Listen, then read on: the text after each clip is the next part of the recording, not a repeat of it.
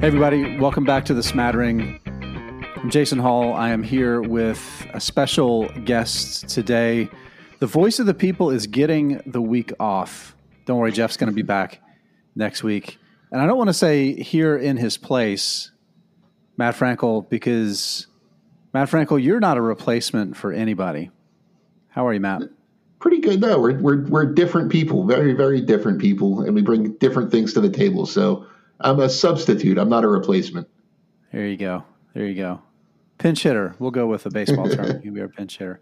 No, Matt, I'm I'm excited to have you on the show, um, and and I'm hoping this is the first of many of many um, future appearances here on the Smattering podcast. Before we get into the topic, um, which is this is the working title. This is going to, we're recording this on January 4th, so it's still a few days before we publish it. But the working title is Resolutions Are Dumb How to Actually Make Financial Commitments That Stick. But before we get into the, the topic itself, Matt Frankel, or should I say Matt Frankel CFP, tell, tell, the fo- tell the folks about yourself. So yeah, as you mentioned, I'm a CFP. I'm based in South Carolina. I've been working with Jason in one capacity or another for what about ten years now. Yeah, it's been about um, a decade. Yeah, and I I specialize in all types of um, financial planning and investment advice, but for the most part, I focus on retirement strategies and uh, on the stock side, banks and real estate. Um, New Year's resolutions are not especially of mine because, as Jason said, they're usually dumb and destined to fail because people do them the wrong way. So I'm really excited to dig into this, and I have some thoughts on how people can make resolutions that actually stick. Fantastic. I'm, I'm excited, and I'm going to be taking notes too, Matt, because uh, my dirty little secret is that I like to make big promises to myself and then fail to actually put a plan in place. So I'm hoping to learn from that. My, my guess my guess, Matt, there's probably people listening to us that I think our core audience, you know, they invest, they save. Um, they wouldn't be listening to a podcast about investing in finance if, if that wasn't the case. But they probably experienced what we're going to talk about in real life. They've probably have family or friends that they know that they heard their New Year's commit their New Year's resolution was to start saving more or pay off debt or you know, to to improve their financial picture in some way. Um, you mentioned it, but let's let's kind of talk about it a little bit. When when you said that a lot of times resolutions, people kind of set themselves up to fail. What do you mean by that? Well, studies have that you know, the the actual percentage of New Year's resolution success depends on what study you're looking at. Uh, but a pretty reliable one I just read said that 80% of resolutions are completely abandoned by February. Not just that they fail, not just that you don't meet the goals, but that they're totally abandoned. And it's because generally they lack one of two things. One, you need a specific goal. A lot of people say things like you just said, I'm going to save more. I'm going to invest more. I'm going to, eh, you know, I'm going to set aside money for XYZ. I'm going to stop eating at restaurants so much. Those are very non-specific goals. So, an example of a specific goal might be I'm going to open up an IRA and put $100 out of every paycheck into it. That's a specific goal. And that's something that you can set in motion so it actually happens. Um, sp- specific is definitely the first thing that most New Year's resolutions are lacking. And I'm curious, since you say you do a lot of uh, New Year's resolutions yourself, are yours usually specific or a little more vague? Well, this is the this is the year that I finally completely given up on on making them because again, I do think they are bogus. But that I mean, you really hit it on the head. You know, it's that it's that that kind of grandiose, big picture idea. And let me say this: I the I love the idea of resolutions, right? Because you're making you're resolving to do something. You're making a commitment to yourself to improve your life in some way, and that's fantastic. And I, but I think the big problem is a lot of times, like we say, what we the resolution is kind of it's what we want the outcome to be, and not how we're going to get there. Right? You know, I, I want to lose twenty pounds. Okay, so gr- that's great. You have a vision of yourself being twenty pounds lighter, but why now? But, but then we forget about all of like the why do we want to do that? And then maybe we do think about the why, and it's like, okay, well, you know, I want to fit into the you know the, the, the pants that I tried to put on, and I have I've, I, they don't wear them anymore, right? I don't want to go buy a new wardrobe. I want to wear the wardrobe that I have, or it's I feel sluggish going up the stairs. I want to be you know I want to be able to chase the grandkids or whatever it may be, right? You think about those things, kind of after throwing out this grand idea of of what the outcome is going to be, without having a plan in place. And one thing I've learned about myself is I've, I don't have a framework in place. If I don't have a plan in place, something that's going to kind of lead me by the hand or like it's already going to be on the path that I'm already going down, I'm just, I'm not going to do it. You know, I'm not going to do it. I'm, I'm closer to 50 than I am to 40. I mean, I'm kind of already baked at this point. I am, I am what was put in the oven. You know, you're not going to turn this turkey into an apple cobbler. I like that. Um, yeah, but, I mean, what you just said goes right along with that. Having specific goals, like having a framework in mind, as a plan. Saying I'm going to do this in January, this in February, this in March, or I'm going to do this every two weeks for the rest of the year. That's a way to set yourself up for success. And kind of one thing I would say to, that goes along with that is figure out a way to make your goal automatic, uh, especially financially with with all the you know fintech innovation, which we've talked about countless times on shows and podcasts and whatever, it's become easier than ever to really automate your financial life. I I mean, I don't physically put hundred dollars in an IRA every couple weeks. It just goes there because I have it set to do so. Um, that's a really good way to help set you up for success. If your goal is to build up an emergency fund, set up an automatic transfer every couple weeks. Um, I tend to set New Year's resolutions for myself um, that have to do with very, very specific goals. Um, for example, my, my New Year's resolution this year is I'm going to max out my IRA contributions before the end of the year. I'm not going to wait till the next tax deadline because then it becomes a cycle of I'm always behind and things like that. So it's a very specific goal. And my plan to get there is to take my the max out contribution, divide it by 12, and make an automatic contribution in that amount every month. So it, it's there's there's a lot of you know different ways you can set specific goals, but vague goals are destined to fail. Yeah, one one thing that you that you mentioned there that I really I want to kind of circle back on and highlight on, and that's kind of making it making it automated, and that's that's really important. And the, the phrase it's it's interesting as you were saying that I was thinking and a lot of times I, tend, I tend to go back to like losing weight or exercise because I think that's like the number one thing that people resolve to every single year is is they're going to lose weight or they're going to get in shape. And the problem with that one is there's so much friction built into our lives. You know, if you're going to most people don't have a gym in their home, right? They might have a piece of workout equipment or two that serves as a coat rack. Um, but most people don't they don't use it because they don't like it, right? It's not the thing they want to do anyway. Um, so you have to go to the gym, which means you have to make the time to go to the gym. You have to work out while you're there, and you know you you probably need to get cleaned up afterwards, or you know whatever it may be, and then you got to get back to. So you have to make it a special event, right? And I think the same thing happens when it comes to our financial goals as well.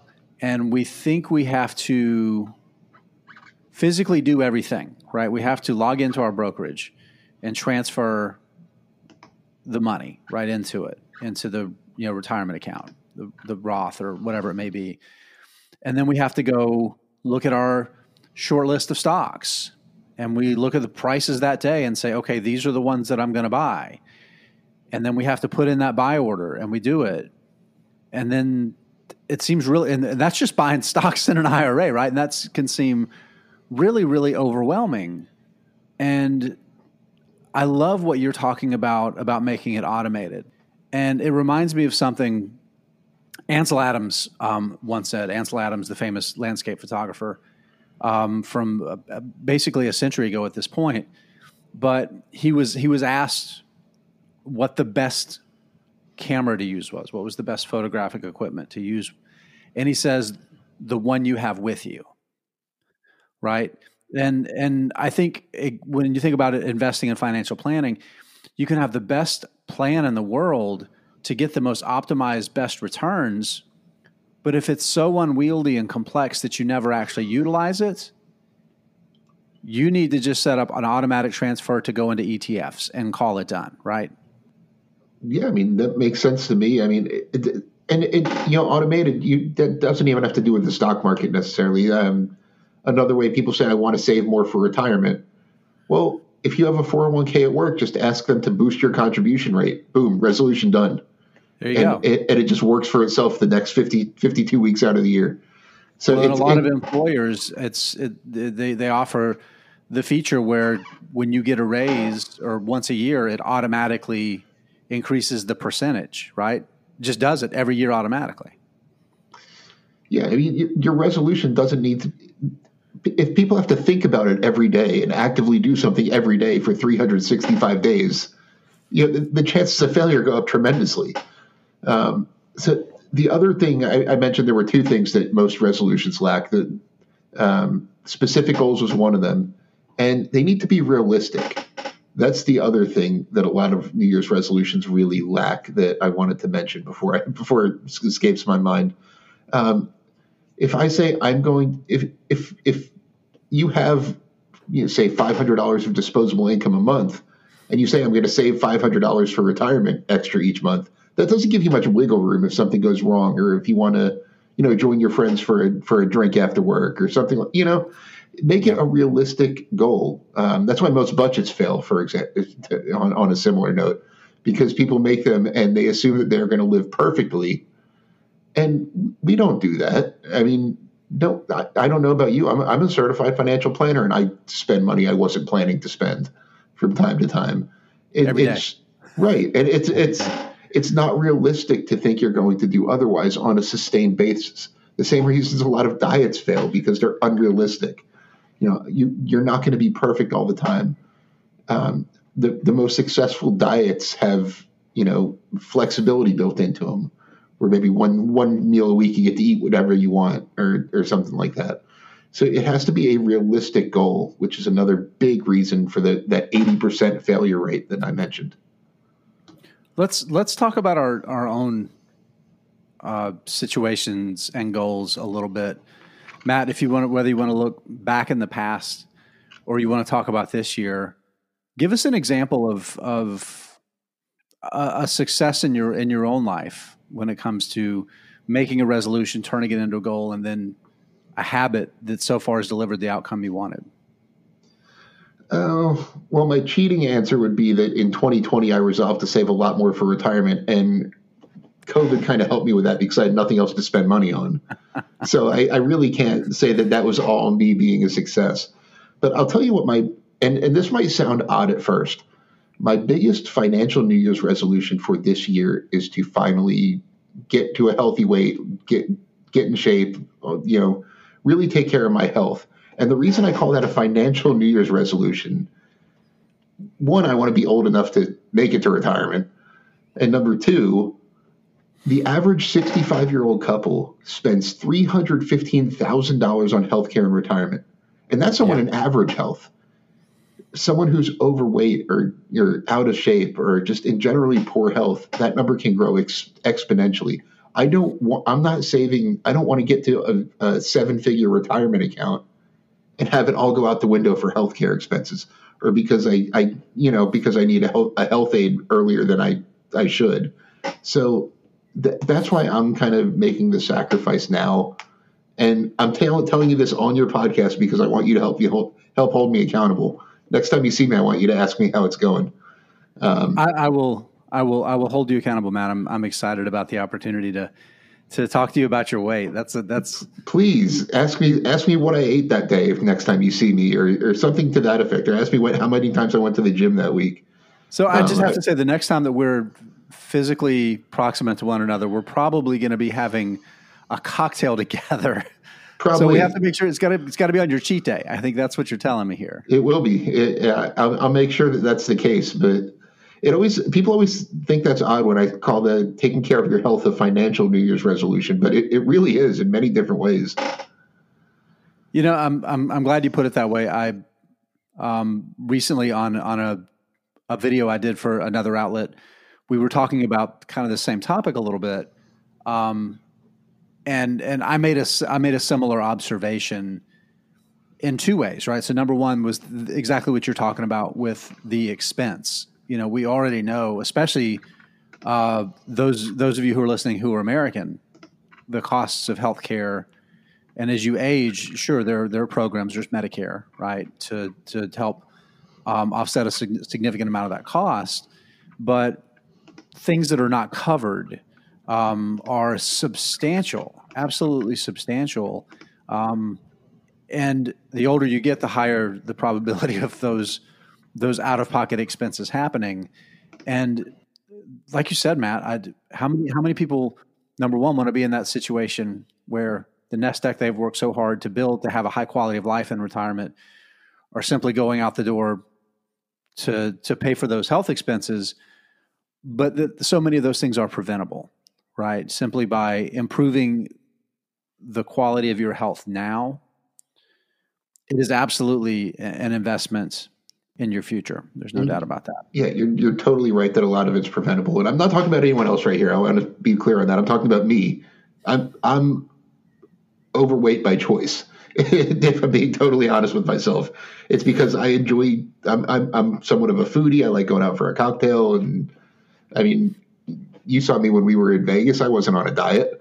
Um, it, it, it, it, it was a choice, and it's things that are preventable. And now that I'm getting, you know, higher in age, it becomes a lot more of a of a priority, and you know, really need to. It's not just about you know looking good; it's more about taking care of myself. One of the one of the things I found, Matt, you and you and I are of a reasonably similar, reasonably similar age. Um, so I think this one will kind of resonate with you too, and probably some of our listeners. Whether you have kids or grandkids, you and I both have kids that are on the younger side, and I know I've I've seen as I've gotten older, you, you start losing a step, as they as they say using uh, sports terminology. As your kids get faster and stronger and more active, and some a lot of times I think we look at like the, the lens of the healthcare thing and the lens of retirement savings and paying off debt almost punitive, right? We think about the the negative side. I have to do this thing or else. And one of the things that I found when it comes to the physical fitness and taking care of myself, and let's be honest, I said it before, it, a lot of times we make it like a special event and then, then we fail because we can't work it into our into our life and make it become a habit. But one of the things that I've tried to do is find ways when I think about making these commitments, resolutions, however you want to describe them, into habits is is to is simply to kind of invert them to to to use a Mungerism here and think about the positive outcome right? And think about the reward versus just the punishment side. Like I know that's one thing they say is that a lot of times um, the data shows that people that, for example, have a heart attack um, and have a history of smoking or, or, heart disease from you know bad diet and things like that. Um, initially, after you know, they go through their recovery, they improve their diet or they quit smoking or they, they they they do those things because of fear of what they went through. But then that fear goes away and those habits never really stick and they go away too.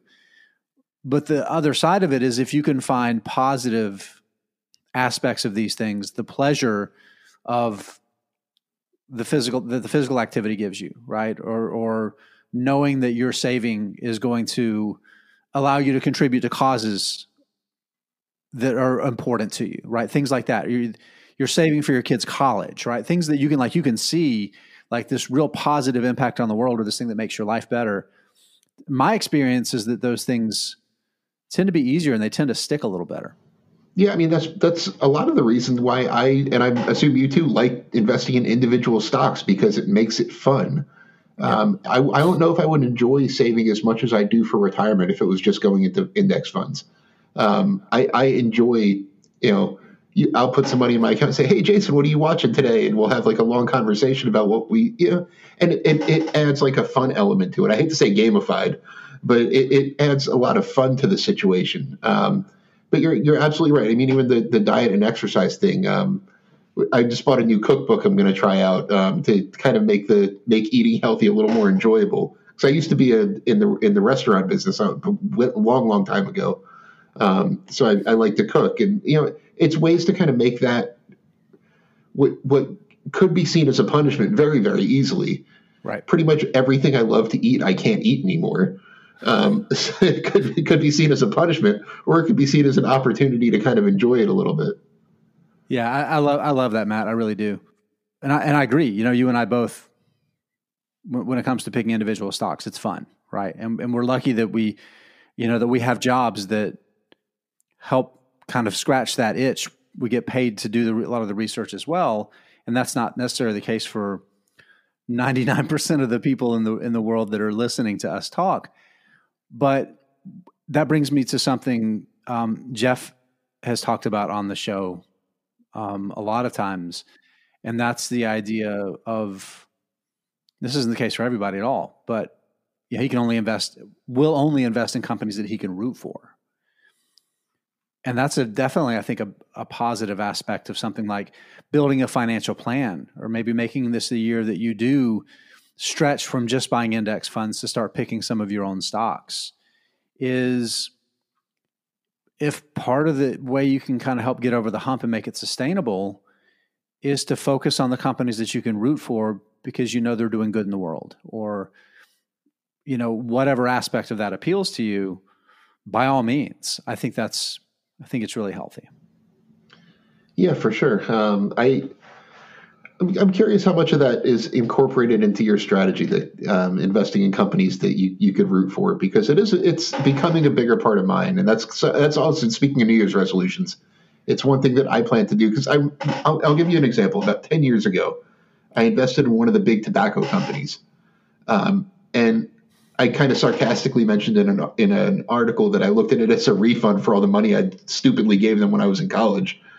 Right, right. but then I kind of, you know, as my investing and, and, my personality just kind of evolved, I, you know, don't like things like that anymore. And, and one of my big resolutions, and this was a couple years ago, was to start kind of incorporating, you know, companies that are doing good in the, in the universe into my my strategy. Like, um, with uh, I'm a real estate investor. So I like buying real estate stocks that are really focused on sustainability and things like that. One of the reasons I like Empire State uh, so much is because they're the the only 100% green uh, REIT in, in, New York City.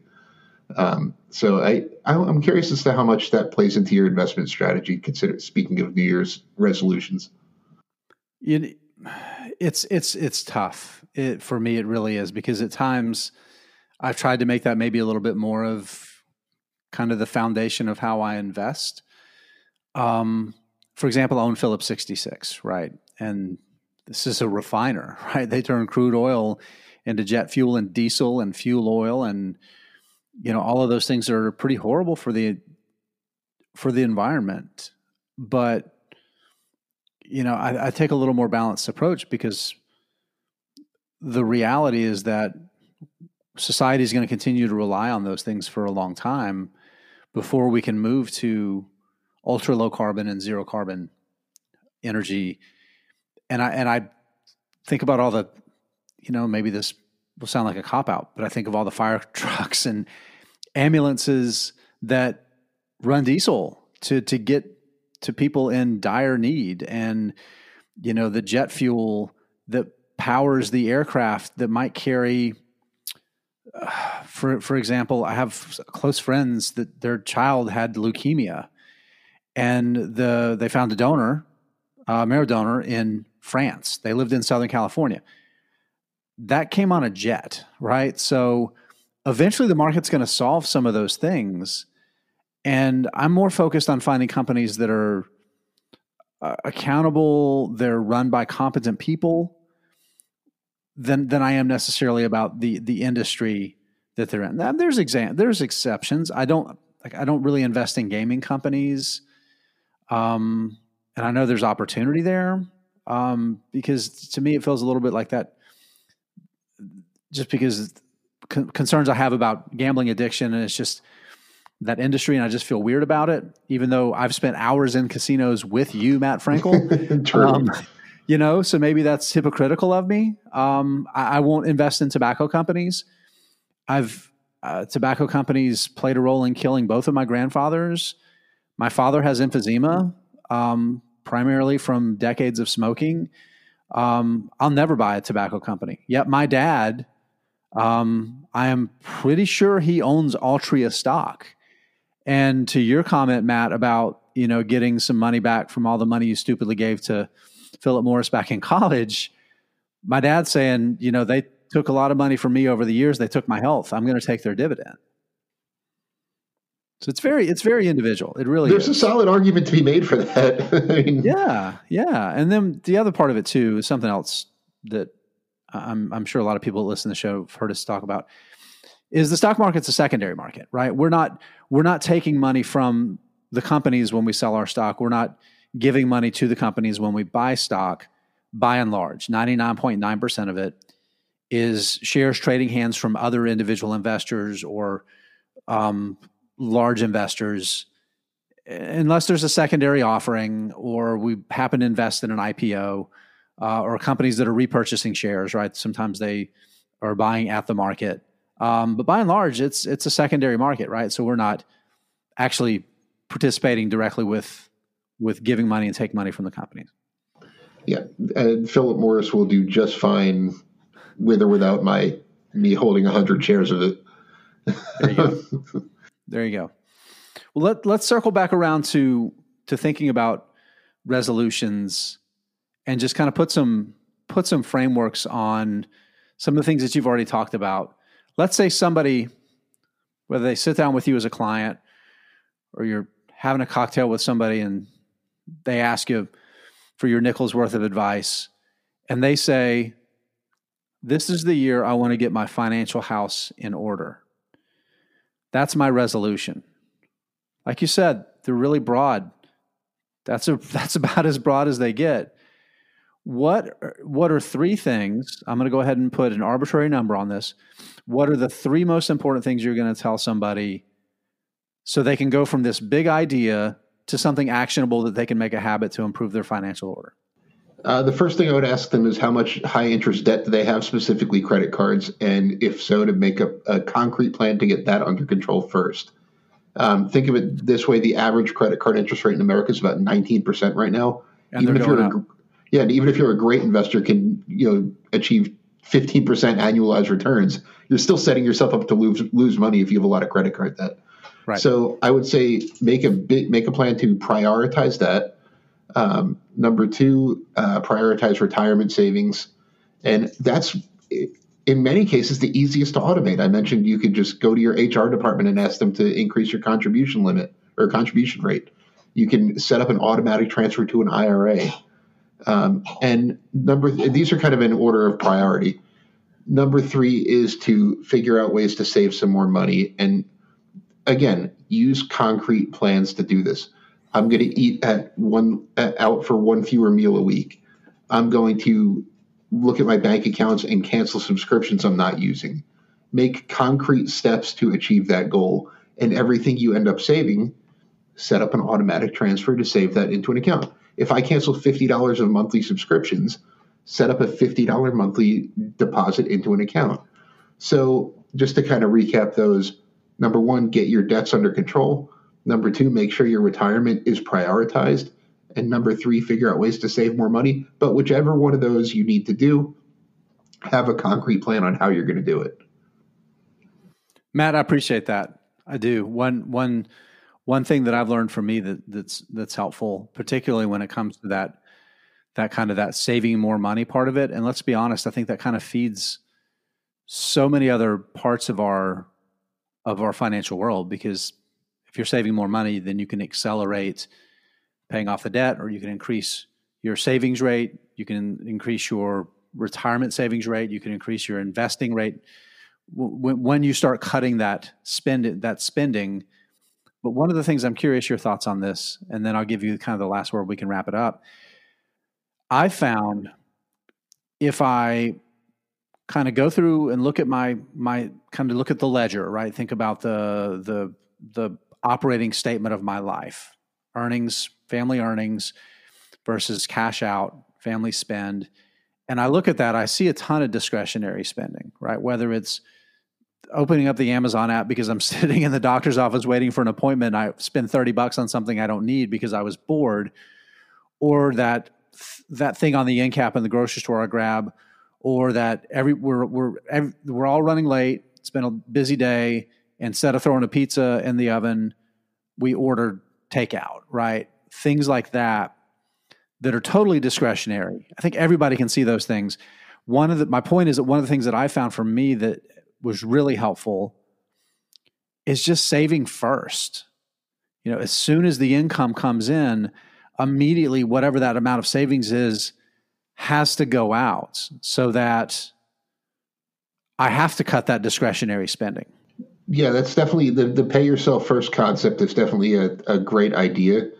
Um, I, I use it myself. I actually just did that today because you know I just got paid today. So I, I use that concept myself and transferred some money into my in investment account before I did anything else. And I consider my non-retirement investing accounts to be a form of savings. Um, I know a lot of people have differing opinions on that, but I, I view that as a form of savings. So I, I, definitely do that first every time I get paid. Um, and I already have an emergency fund, so that's why investing is my priority. Um, no, but I, I, definitely love that the the pay yourself first strategy. It, it kind of goes with along with the the automation of it. Um, if you, if you set up an automated transfer, you don't even have a choice. You have to pay yourself first. That's fantastic, Matt. I appreciate that. So to summarize, prioritize. So so basically, you're talking about a triage approach. The most urgent thing would be the highest interest debt you have, and then the next thing is the urgency of retirement savings, particularly from your employer's account, because there's probably free money there that you don't want to leave on the table. And then the next tier is looking at your financial goals in terms of increasing savings or other things. Once you've gone through that process, then you build a plan, make it as automated as you can, and the rest takes care of itself when we all retire rich on our own islands, right? Yes, and don't forget to prioritize your health, like I'm doing this year, because all of the else, all the other things don't mean that much if you don't have your health. So I'm, I'm, I'm. It took me till 40 to realize that, but here I am. So what is what is one thing you're doing this year that you're going to make a habit? You asked me to hold you accountable. What is one thing you're doing that you're going to to make it a habit to show physical improvement in your health? Ooh, that's a good question uh, because I work out a lot. I I, oh, I have worked out a lot. That that's not my problem. I worked out three or four days a week for the past five or six years. My problem is that I like to eat.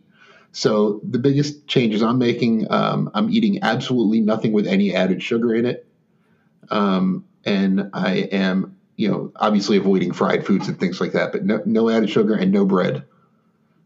Period. There you go. There you go. That's that's a challenge, but you've made it simple and you've made it specific. Yep. Very good. Very good. Matt Frankel, I'm going to give you the last word here before we wrap up the show. Uh, well, I, my last word would be Happy New Year to everybody, and I can't wait to revisit this at the end of 2023 to see how not just mine, but how all of our goals have have transpired. And I want to hear if anyone heard this and made any specific adjustments to their goals I'd love to hear about them. Love it. Love it. Matt, I really appreciate you coming on. Tell the people listening how they can find you. Uh, I'm on YouTube at Matt Frankel CFP, and same as my Twitter handle uh, at Matt Frankel CFP. Fantastic, Matt. Thank you again so much for coming on. We'll have you back on soon. Yeah, thanks for having me. Okay, friends. As always, we love to answer the hard questions about investing. We're giving our answers. Sometimes we have great people like Matt that come on that they give their answers too. But friends, you got to find your own answers. I believe in you. Jeff's off this week, but he also believes in you. He texted me during the recording specifically to tell me to tell you he believes in you. All right, everybody. Have a great week. We'll see you next time.